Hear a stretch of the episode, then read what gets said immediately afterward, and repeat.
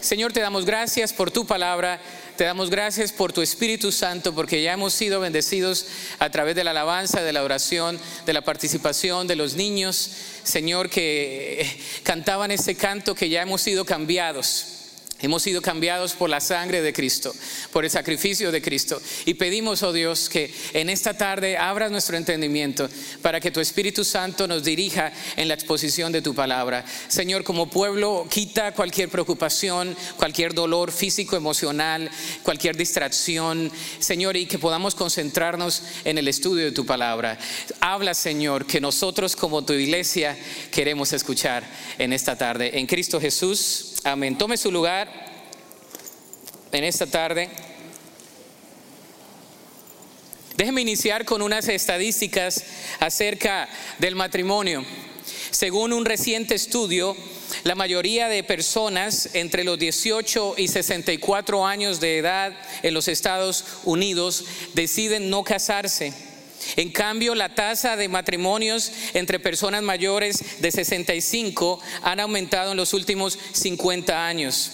El estudio realizado por el Instituto de Estudios Familiares, por sus siglas en inglés IFS, mostró que en el 2016 solo el 48.6% de los adultos en los Estados Unidos entre 18 y 64 años estaban casados, lo que indica su nivel más bajo en la historia. Según los datos del censo reciente, hablan de que en el año 1960 el 75.6% contrajo matrimonio, comparado con el año 2010 que solo el 50% y en el año 2016 dice que nada más un 43% se quiere casar. Y la pregunta es, ¿por qué la gente ya no se quiere casar? Parece ser que los adultos mayores son los que se quieren casar, de 65 para arriba. Los abuelos quieren casarse y los más jóvenes no quieren casarse. Por otro lado, hay muchas personas que dicen vivir en un matrimonio que les causa mucha infelicidad. Las encuestas dicen que parece haber más insatisfechos en el matrimonio que satisfechos con el matrimonio. Quisiera pensar que la realidad es diferente con los matrimonios entre creyentes, pero las estadísticas de divorcio también son muy cercanas a las estadísticas que no de las personas que no conocen a Cristo. Como hijos de Dios sabemos que el problema radica en algo que se llama pecado. Todos tenemos pecado. Y el pecado ha dividido los hogares, ha dividido organizaciones y el enemigo no quiere que tengamos matrimonios saludables. En nuestra carta a los Efesios, donde hemos estado estudiando en estas semanas, el día de hoy nos encontramos en el pasaje muy práctico acerca de la relación primaria que Dios ha instituido para poder ejemplificar el amor de Cristo. Estamos hablando del matrimonio. Vamos a hablar de un matrimonio espiritual y le voy a pedir que abra su Biblia en Efesios capítulo 5. Vamos a estarlo estudiando. Capítulo 5 del 22 al 33. El 21 dijimos la semana pasada, es más, sométanse unos a otros por reverencia a Cristo. ¿Se acuerda que hablábamos que los primeros tres capítulos hablan de la riqueza? Y los últimos tres capítulos, ah, capítulos hablan de qué? de andar, andar en santidad, andar en unidad, ¿verdad? Y ahora vamos a andar en sumisión. Y la primer característica o relación que vemos es el matrimonio. Dice así la palabra del Señor. Vamos a, leer los versículos 22 al 24 y vamos a hablar de la sujeción a Cristo y al esposo. Ah, vamos a hablar de por qué nosotros nos tenemos que someter primero a Cristo para que todas nuestras relaciones estén bien. Vamos a hablar del esposo, vamos a hablar de la esposa y vamos a hablar de la relación de los dos. Hoy nos vamos a meter en la casa. ¿Me permite que nos entremos en la casa? Eh, ok.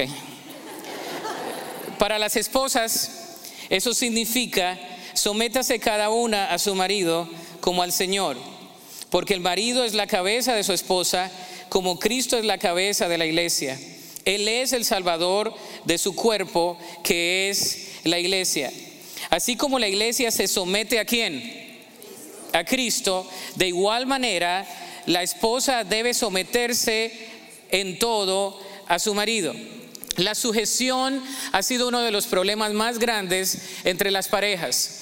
Uno de los eh, de las quejas más grandes o recurrentes que yo tengo en las parejas o matrimonios es que no se somete o que quién manda o quién dice o quién domina y la palabra de Dios dice fundamentalmente de que nosotros como hijos de Dios debemos en primer lugar someternos a quién?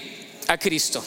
Si usted y yo no nos sometemos a Cristo, no podemos tener ningún tipo de relación buena, incluyendo el matrimonio. Aquí habla de la sujeción a Cristo para la esposa y hacia el esposo. Dice, el apóstol Pablo nos da dos razones para ese tipo de sometimiento. El señorío de Cristo, dice en el versículo 22, porque Él, ¿verdad? Eh, él es la cabeza, como, como al Señor. Dice, esto significa, sométase cada uno a su marido como al Señor. Está hablando de que el Señor es el rey de reyes que tiene dominio sobre todo y tiene dominio sobre nuestras relaciones. También el señorío de Cristo. Y también lo segundo es la posición de autoridad que se le ha otorgado al hombre.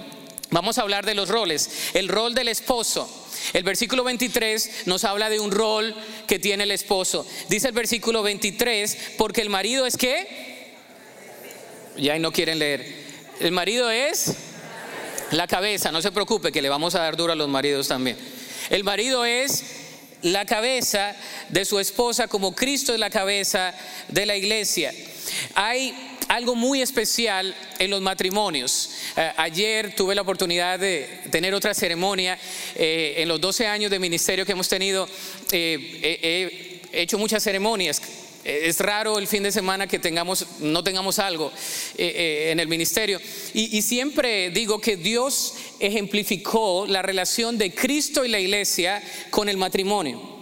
¿Por qué es que Dios escogió la relación de Cristo y la iglesia en el matrimonio? Para ejemplificar que era un matrimonio cristiano. Y la palabra de Dios nos habla del rol del esposo. Dice que el esposo tiene una responsabilidad y un liderazgo en el matrimonio como cabeza. Así como Cristo es la cabeza de la iglesia, el esposo debe ser la cabeza en el hogar. Habla de liderazgo. Cada uno para el otro, ambos para el Señor. Esto no habla de que el esposo es más que la esposa. Ah, en la Biblia no vemos machismo. En la Biblia no vemos machismo ni matriarcado. En la Biblia vemos que tanto el esposo como la esposa, los dos se someten a quién? A Cristo, el triángulo que siempre digo en las bodas, siempre lo repito, entre más estemos cerca a Cristo, más cerca estamos el uno al otro, sometidos a Cristo. Sin embargo, no pueden haber dos cabezas en el hogar. La palabra de Dios es explícita donde dice que el esposo es la cabeza, tiene un liderazgo. El problema es que muchas veces el esposo no ejerce un buen liderazgo. Y entonces la esposa dice, si tú no lo vas a hacer, pues yo lo voy a hacer. Y las damas cuando quieren hacer algo lo hacen muy bien y hasta lo perfeccionan. Y se encargan de decirle al esposo por qué no hizo las cosas que debía hacer. No digan amén, hermanas, porque si no le van a dar un codazo. Sin embargo, el hombre tiene, tenemos la responsabilidad de liderazgo en el hogar. Yo tengo una teoría que después de la revolución industrial, donde los padres se sentaban con los hijos y donde se comía juntos y donde se tenían relación eh, matrimonial y familiar, después de la revolución industrial, la, mamá, el papá salió y los hijos a veces no se sabe quién los cría, ¿verdad? O, el papá está fuera como proveedor y, y el proveedor viene en la tarde, la mamá se encarga de lo disciplinario y entonces no hay una relación de liderazgo a veces de parte del hombre. El hombre viene, viene cansado, viene agotado del trabajo. La mujer viene con la lista de lo mal que se portaron los niños. El hombre explota, los, ¿verdad? Los gobierna con un buen cintazo les grita porque viene frustrado y ese es el círculo vicioso después de la revolución industrial. No dígame porque se va, se va a proyectar, pero así pasa. Y la palabra de Dios dice que el hombre, nosotros como varones tenemos tres roles, queridos, lo he dicho yo en los devocionales de varones que usted no viene, ahí les he dicho, que somos pastores, somos proveedores y somos protectores como varones. La parte de provisión se nos da, eh, a no ser que usted sea un flojo, pero el hombre El hombre de por sí se preocupa por proveer. ¿Cuántos hermanos dicen amén? Es el momento para que usted diga amén, hermano. Para que sea orgulloso y diga, sí, yo proveo para mi familia. Amén, aleluya, gloria a Dios. Tenemos eso. Sin embargo, a veces lo de pastores del hogar y lo de protectores del hogar, a veces lo delegamos. Y dice que el hombre debe ser el pastor, proveedor y protector. Ese es el rol del hombre, la cabeza. El rol de la esposa, versículo 24, nos dice el apóstol, dice ahí, la esposa, dice ahí, debe someterse de igual manera como se somete a Cristo en todo a su marido. ¿Sabe que la esposa es la ayuda idónea, no errónea, idónea? Y sabe, en el original, en el hebreo, habla de una pieza de encaje o de ajuste. Ese es en el hebreo, ¿verdad? Que tiene mucho simbolismo. Cuando usted está buscando una pieza y no le encaja, y usted le mueve y le mueve y le mueve y no le encaja, ¿le ha pasado eso? La mujer en el matrimonio es la pieza de engranaje. Y Dios hizo a la mujer del costado de, de Adán. El primer eh, eh, ejemplo que tenemos de una cirugía en la Biblia es en Génesis, cuando el Señor dice, no es bueno que el hombre esté solito. Le haré una ayuda idónea.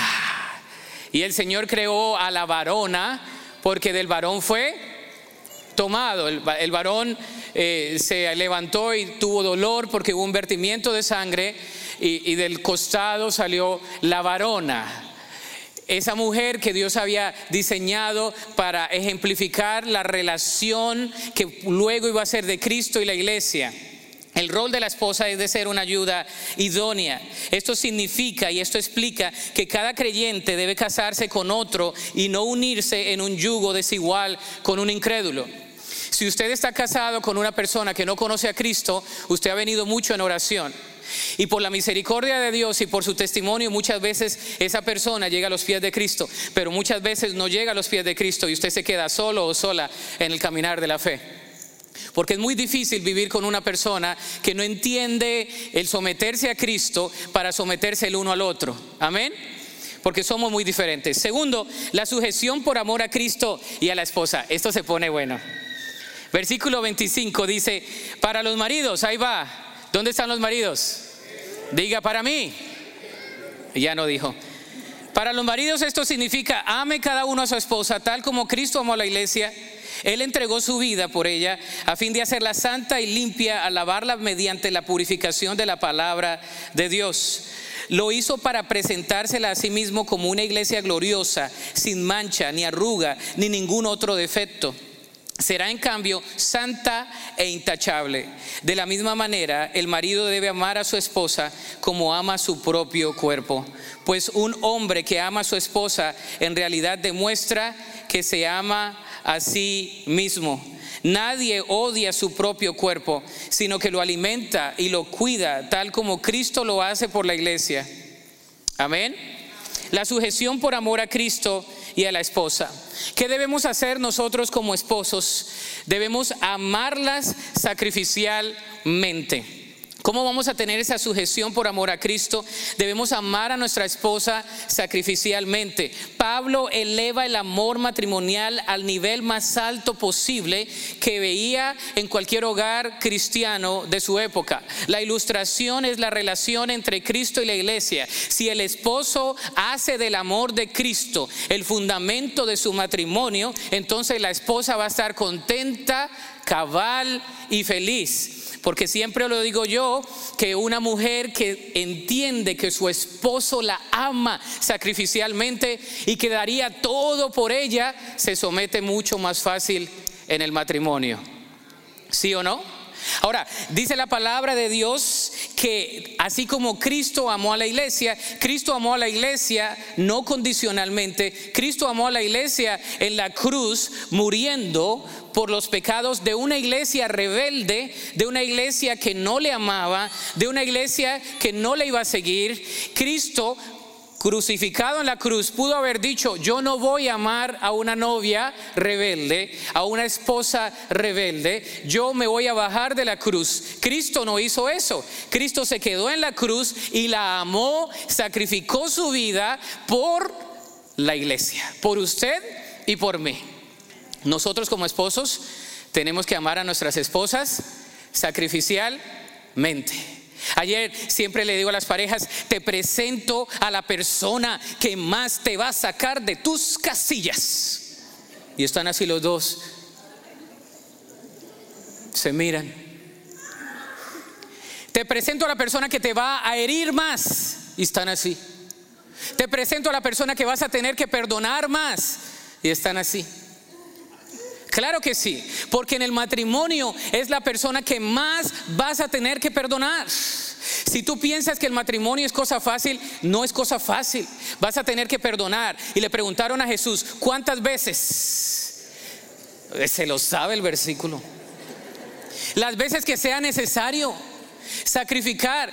Y hermanos, lo he dicho y la repetición es la madre de la enseñanza, les he dicho. El Señor no nos pidió entender a nuestras esposas, nos pidió amarlas, porque son diferentes. Mi esposa y yo tenemos cosas en común. Nos gusta eh, eh, orar juntos, nos gusta caminar juntos, eh, nos gusta viajar juntos, nos gustan muchas cosas en común, pero hay cosas que son diferentes, diferentes. A ella a veces le gusta ver las, las películas así amorosas que hagan llorar. A mí no, a mí me gustan las de acción. No, es de cuestión de varones, la de Terminator, no, tampoco tanta violencia. no, no, no me la ha visto. Ah, pero usted se la vio, no, por eso se rió. Ella que le, que le, haga llorar y todo eso, a ella le gusta sentarse, que yo vea una, una película con ella. Yo a veces al principio, hermanos, les soy honesto, me quedaba dormido. Sí, me quedaba y ella me hacía así. Y, y, yo tuve que entender que era una manera de amarla a ella. Yo estaba sentado no por la película, porque pues a veces ni le entiendo. Yo soy de los que a veces se ve una película y le digo a mi esposa, mira, vamos a ver esta película. Y dice, ya no la vimos. Ah, no, no, es que me impactó bastante, ¿no? Pero a veces tenemos que hacer, o cuando a mi esposa se le ocurre decir, acompáñame a la tienda, siento un dolor aquí y en mi cartera. Pero yo entiendo que que para ella a veces es importante en mi día libre, cuando lo tengo, que es el viernes, cuando no hay algo, porque siempre hay algo a veces, ¿no? Una boda, una quinceañera en la tarde, pero es el día que no vengo a la oficina y, trato a veces de salir con ella y, y ella me dice, vamos a esta tienda. Y yo por dentro digo, ámala como Cristo ama la iglesia, ámala como Cristo ama la iglesia, ámala como Cristo. Le digo, sí, sí, vamos. ¿Y a qué tienda vamos a ir? Cuando me dice una, oh, no. Le digo que no encuentre lo que tiene, que nos vayamos rápido, Señor. Pero así es, ¿no? La, mujer a veces eh, que tiene, no sé, que tiene frío, yo, yo soy eh, de temperatura caliente, ¿no? Entonces... Eh, a mí no me importa si tengo el abanico o no, pero a veces que tiene frío, que tiene calor o lo que sea, que así que no. Tenemos que amar a nuestras esposas sacrificialmente. Y duele. Todos tenemos que crecer. Yo soy el primero. Si ese es el estándar, todos. Pero no nos deja solos, nos dice cómo hacerlo. Dice, purificándola por la palabra. No dice como tú quieras, Rolando. Dice, purifícala con la palabra. Ahora, entendamos que el apóstol no dice, como yo quiero cambiarla a ella, es que así tiene que ser. Porque yo estoy bien y ella está mal. No, el apóstol dice, en el griego habla de tomarnos un baño en la palabra, de bañarla con la palabra, de que mis palabras salga la palabra de Dios de tal manera que si yo voy a corregir algo o ella va a corregir algo en mí, tiene que ser con la palabra de Dios, no con lo que yo pienso, no con mis paradigmas de la infancia o mis modelos que yo vi, sino con lo que dice la palabra de Dios purificándola por medio del lavamiento en la palabra del Señor. El amor es santificador. No hay otra relación de este lado de la eternidad más santificadora que el matrimonio. Porque tu esposa te va a decir las verdades en la cara.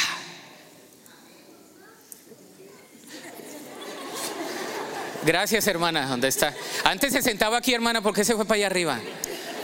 Aquí está, la otra semana, ¿ok? Este, el, el esposo, el esposo tiene que amar a su esposa como Cristo amó a la iglesia, pero a través de la palabra. Fallamos, hermanos, porque queremos cambiar a nuestra esposa. Yo a veces he sido, he fallado porque yo he querido cambiar cosas de mi esposa porque somos diferentes. Pero tiene que ser a través de la palabra. No tiene que ser porque yo pienso, porque a mí me dijeron, porque es mi preferencia. ¿Lo dice la palabra? Porque si lo dice la palabra, los dos tenemos que venir en sumisión a la palabra, porque somos hermanos en la fe. Amén. Dice Juan 15:3, dice, ustedes ya han sido podados y purificados por el mensaje que les di. Juan 17, 17 dice, haz los santos con tu verdad, enséñales tu palabra, tu palabra es verdad. La verdad en el matrimonio es la palabra de Dios. Pero peleamos por tonterías. La mayor parte de discusiones que usted y yo tenemos en el matrimonio son por tonterías. Que porque dejó los calcetines, que porque no cerró la puerta, ¿verdad? Eh, cositas así ridículas, hermanos, que al final de cuentas el enemigo hace y deshace con el matrimonio. Porque dice, no des cabida a qué? Al diablo. Y una pasta dental, crema dental, a veces se vuelve una discusión en el matrimonio. Que si usted pone el papel higiénico hacia arriba o hacia abajo, ¿no? Que si usted pone la toalla así o asá. Que si usted tiene la cama de esta manera o de la otra. Hay cosas que hacen la vida, la convivencia muy difícil. Y la palabra está ahí ¿Cuántas veces usted como esposo y esposa han venido a la palabra de Dios? Porque usted no se está purificando la palabra, se está purificando en lo interno, se está purificando en sus emociones, en su tradición, en los modelos y paradigmas que tuvo y le aseguro que muchas veces no son buenos. Tercero, cuidándola como su propio cuerpo. Versículo 28 y 29, el amor del esposo también debe producir satisfacción. En la relación matrimonial el esposo y la esposa llegan a ser una sola carne. Mi esposa y yo somos una sola carne. Ah, ¿Usted va a cuidar su cuerpo o no va a cuidar su cuerpo? Bueno, algunos no lo cuidan, por eso andan así. Pero si no cuidan ni siquiera su cuerpo, dice la escritura que hay que cuidar a nuestra esposa o a nuestro esposo como a nuestro propio cuerpo. ¿Qué hace usted con su cuerpo? Lo cuida. Usted come, usted duerme, usted se levanta, usted hace ejercicio. A mí no me gusta, pero hace ejercicio. Su cuerpo es su esposa. Y hay algo tan místico porque dice que no se priven. Eh, primero a los Corintios habla de que no, no debemos privarnos en la relación, en la intimidad, porque es nuestro cuerpo. Es lo que la palabra de Dios dice. El amor es el aparato circulatorio del cuerpo y del matrimonio. El, el amor es el sustento del hogar. Por ahí dicen, no se come de amor. Yo sé que no se come de amor, pero necesitas tener amor para construir en tu matrimonio y en mi matrimonio. ¿Y quién tiene amor? Dios, dice la escritura que Dios es, Él no contiene amor, Él es amor. Y el amor de Dios es incondicional, inquebrantable, inmensurable. Las dosis de amor que vemos en Corintios, que es una carta correctiva, en Efesios, que la iglesia era una iglesia que estaba andante, pero tenía problemas con la santificación. El apóstol les está diciendo, no puedes ejemplificar una santidad si tu matrimonio no está bien. Si tú dices que eres santo y redimido por la sangre de Cristo, la primera relación que debe estar bien es la relación en el matrimonio. Algunos le dicen matricidio, no, matrimonio. Cuando yo caso a, las parejas, es muy común que llegue uno y le diga, ay, pobrecito, mi hijo, lo que te espera. ¿No? Otros dicen, ay, ¿por qué te casaste? Pero hay otros que dicen, mira, yo ya llevo 45 y mira cómo estoy. Antes tenía pelo, ya no tengo. Pero gloria a Dios. ¿Sabe? El amor es una decisión. Usted decide amar todos los días a su esposo o a su esposa. Todos los días decidimos amar. El amor es el aparato circulatorio del cuerpo, cuidándola como a su propio cuerpo.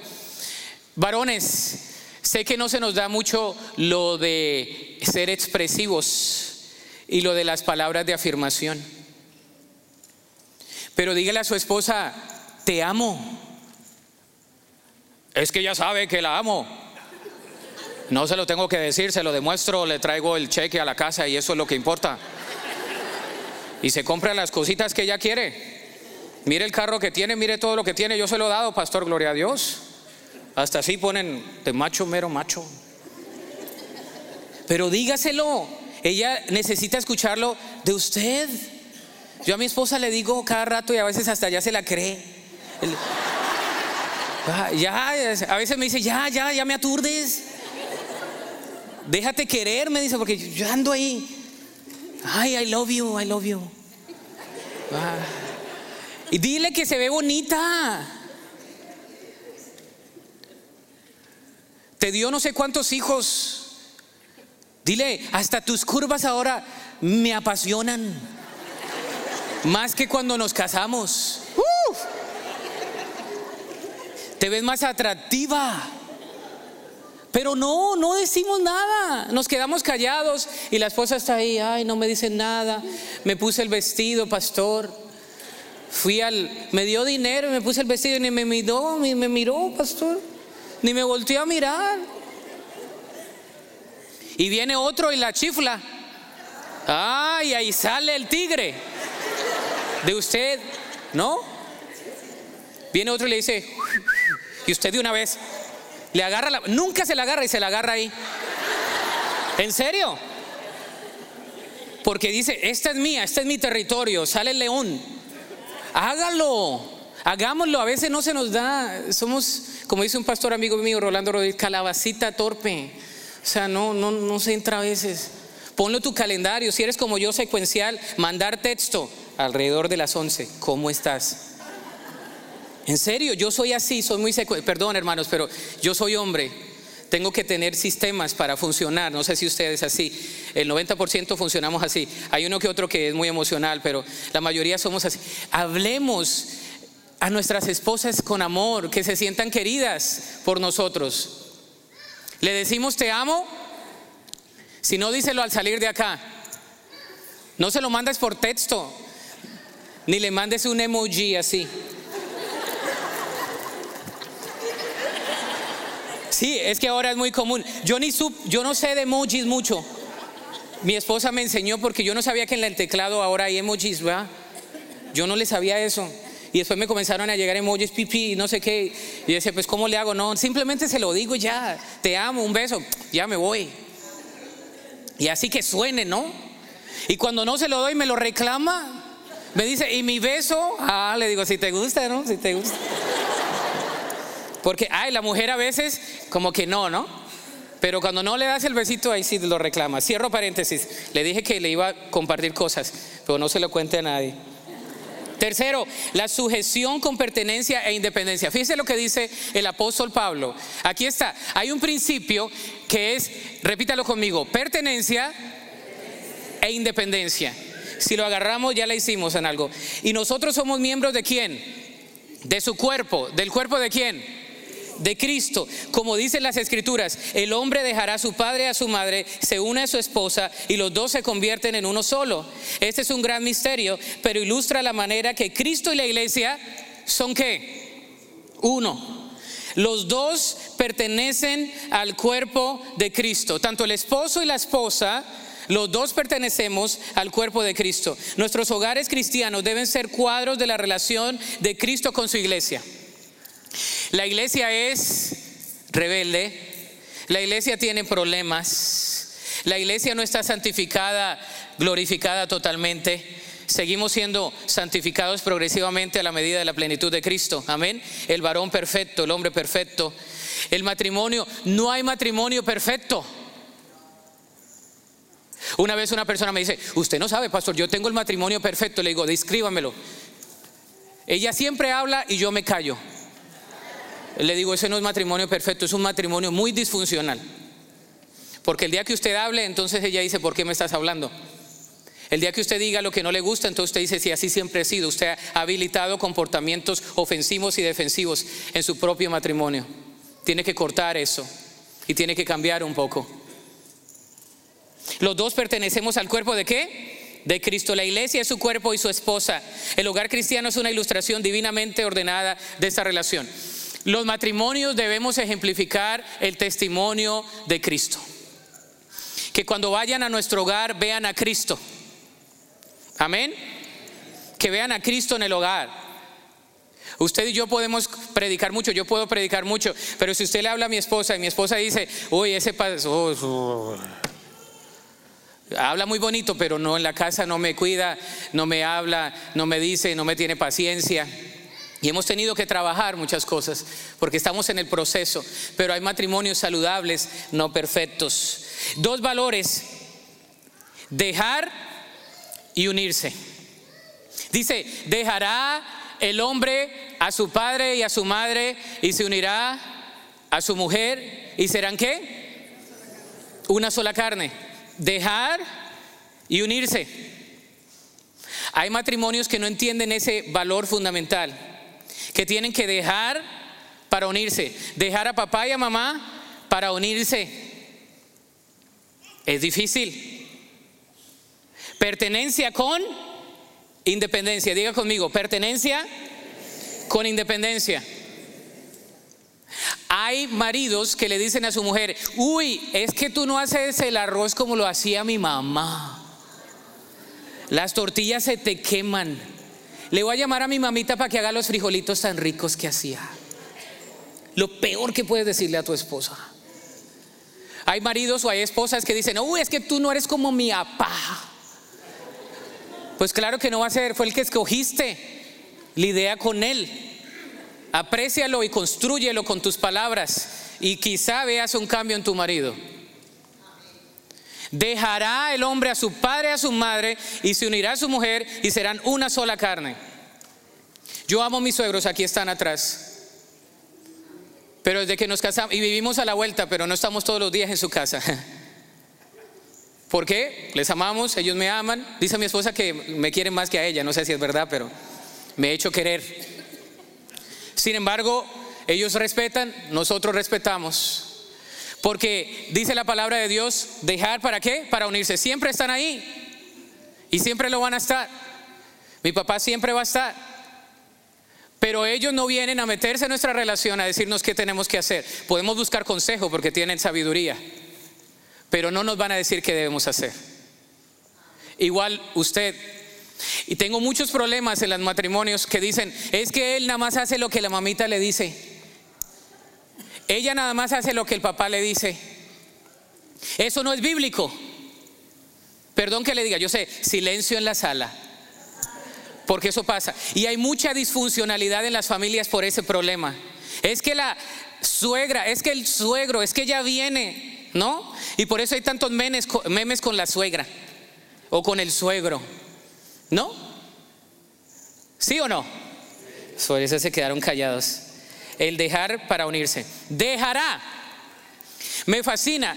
A, mí me gusta. Yo soy de los que dicen, si yo viajo con los suegros no hay problema, porque yo no estoy embroncado con mis suegros. Eh, usted sí está con problemas, allá usted. Porque hay una separación benéfica buena porque hay una relación buena y es bueno construirlo de esa manera. Amén. ¿Y por qué hablo de mí? Porque pues no voy a hablar de usted. Tengo que ponerme en mi ejemplo porque no voy a dar ejemplos de otra persona. Y, es algo que se debe construir. Mamá, deje que su hijo viva la vida matrimonial bien. Se va a caer muchas veces. Papá, suelte a su hija. Y yo sé que mi hija algún día se va a casar y me estoy preparando psicológicamente. Ayer alguien me dijo, me dice, pastor, de tantas bodas que hace, pronto la suya. Le digo, no, no, no, muchos años después. Muchos años, hermano, no me diga porque se me sale el león. Claro que sí. Pero usted y yo estamos casados y debemos tener una buena relación. Dejar para unirse. Déjelo que se caiga, que le duela, déjele que se le quema el arroz. Usted le dice después que le eche más agua. Pero si usted siempre le hace las cosas, no lo va a dejar crecer. Ahí va a tener después de 20, 30 años una relación muy, pero muy disfuncional. Tercero, dice ahí el misterio Cristo y la iglesia. La única manera que el misterio de la iglesia y Cristo funcionan es por la fe en Cristo Jesús. La única manera que el misterio de la relación matrimonial va a funcionar es a través de la fe en Cristo Jesús. ¿Usted cree en Cristo? Entonces, su fe en Cristo a usted y a mí nos va a llevar a depender en el Señor y a decir, Señor, yo dependo en ti en esta relación matrimonial que tenemos. Si usted va a tener que vivir con esa persona por el resto de su vida, pues haga de esa relación la mejor relación. ¿Sí o no? Dice, algunos dicen, es que ya me tocó así. Usted no sabe lo que me tocó a mí. Y unos dicen, es que me gustaría tener un matrimonio diferente. Y hasta codicia usted otras relaciones. Usted sabe que hay otras relaciones que se ven muy bien, pero que tienen dificultades, pero que están trabajando por la gracia de Dios. ¿Sabía? Matrimonios que usted ve aquí, que los ve muy saludables, cuesta. Cuesta trabajo, domingo tras domingo, venir aquí y sentarse y escuchar la palabra de Dios como matrimonio, cuesta sacrificio y entrega. Pero hay que trabajar en la fe en el Hijo de Dios, Cristo Jesús. Cuarto, la sujeción y sus valores fundamentales. Versículo 33. Dice, por eso le repito, cada hombre debe amar a su esposa como se ama a sí mismo y la esposa debe respetar a su marido. Si yo puedo resumir, hermanos, los pasajes bíblicos que hablan del matrimonio, se los he dicho en el, retiro de matrimonios y lo vuelvo a decir aquí porque tocamos el pasaje, ayer lo toqué en la boda. Hay dos valores fundamentales. Diga conmigo, amor respeto. El apóstol Pablo dice, por si no han entendido lo del lavamiento por la palabra, lo del rol de la cabeza, de la ayuda idónea, lo de la sujeción a Cristo, déjenme y se lo resumo. ¿Qué es lo que necesita la esposa? Amor. ¿Qué es lo que necesita el esposo? Respeto. ¿Qué es lo que necesita la esposa? Amor. ¿Qué es lo que necesita el esposo? Respeto. Y la esposa necesita sentirse valorada, que la escuchamos. Yo sé que a veces se les ocurre hablar a las 12 o cuando usted tiene el control en la mano para verse el partido de fútbol, ¿verdad? O, o situaciones así, no sé, pero busque la manera de escucharla a su esposa. Ámela. No trate de entenderla porque lo va a sacar de onda, como dicen ustedes los mexicanos. Y esposas, Respeten a sus maridos. En nuestra cultura y respetamos mucho con la boca. Y no hay nada más horrible que le puedas hacer a un hombre, lo digo en consejería, que respetarlo.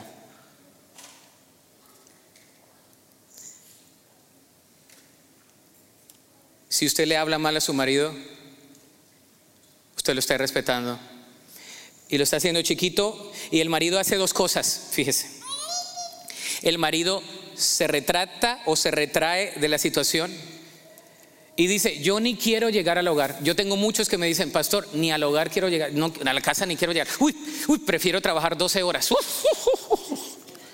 que usted no sabe que llegando a la casa,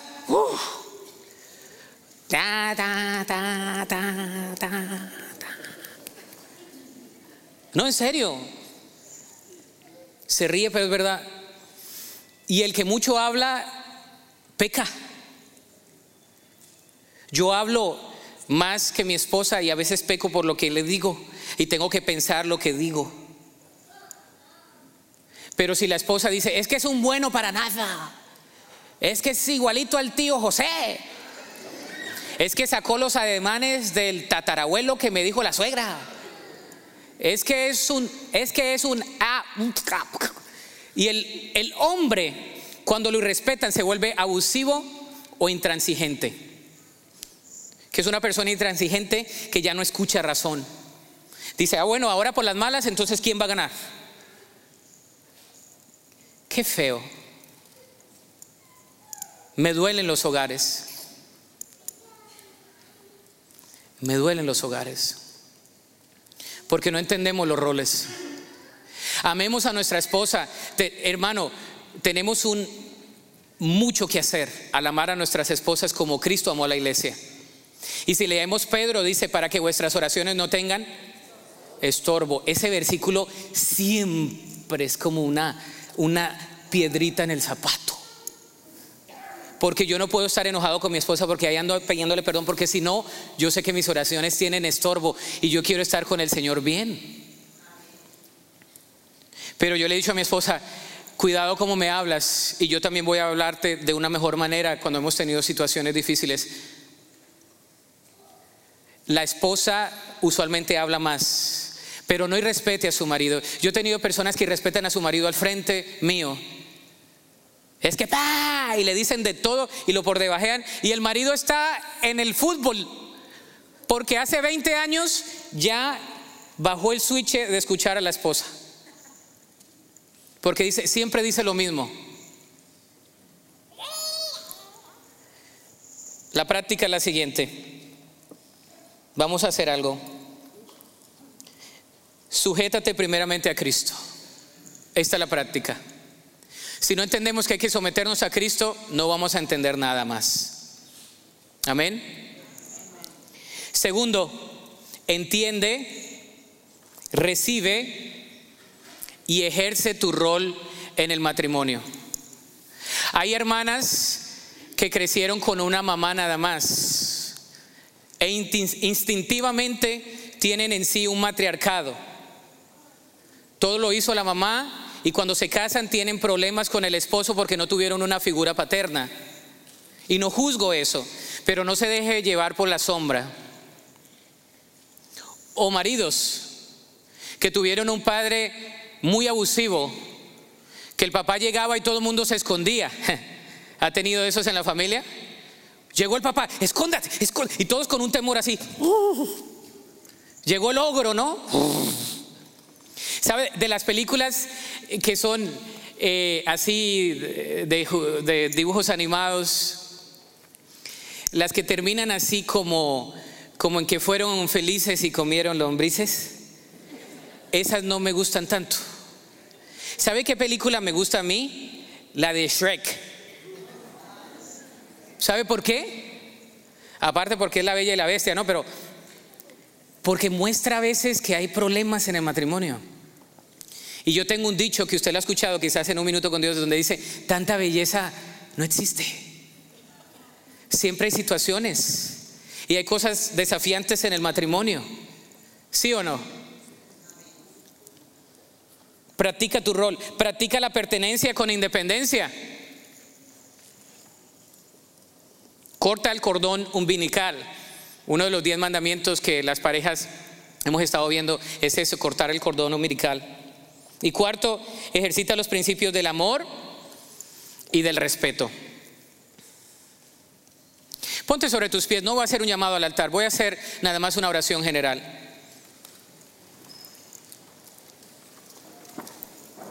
Ejercita los principios del amor y del respeto. Y quizá tú digas, yo no estoy casado, no importa, todo de esto funciona para toda relación. y quizás si te quieres casar o quizá si Dios te llamó a estar soltero o soltera, está bien. No es menos ni es más si estás casado o no lo estás. El apóstol Pablo explica esto. Hay personas que Dios las ha llamado para estar solteras y está bien. Pero podemos aprender para aconsejar a otras personas o nuestra vida misma. Yo te voy a pedir que inclines tu rostro. Y vamos a orarle al Señor. Y vamos a decirle al Señor, Señor, yo someto mi vida a ti. Yo quiero que todos repitamos esta oración, todos. Digamos, Señor Jesús, en estos momentos yo someto mi vida a ti. Someto mis relaciones personales, familiares, matrimoniales. Y me someto a tu palabra. Señor, lávame, con tu palabra. He sido purificado con la sangre de Cristo y te doy gracias por tu perdón. En Cristo Jesús. Amén. Todos con los ojos cerrados. Vamos a orarle al Señor. Ahí donde estás. Mientras cantamos un cántico, una estrofa y un coro, tú le vas a orar al Señor y dices, Señor, te entrego mi relación matrimonial. Cada uno independientemente. Dile, Señor, te entrego mi relación matrimonial. Reconozco que puede ser mejor. Aquí estoy delante de ti. Me entrego delante de ti. Cantémosle al Señor. Ven a Cristo. Nuestros corazones Díselo al Señor. Aquí está mi corazón.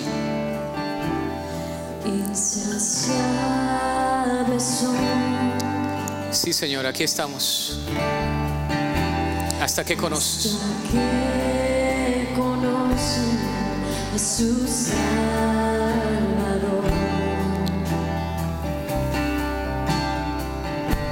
Díselo al Señor. Aquí estoy, oh Dios.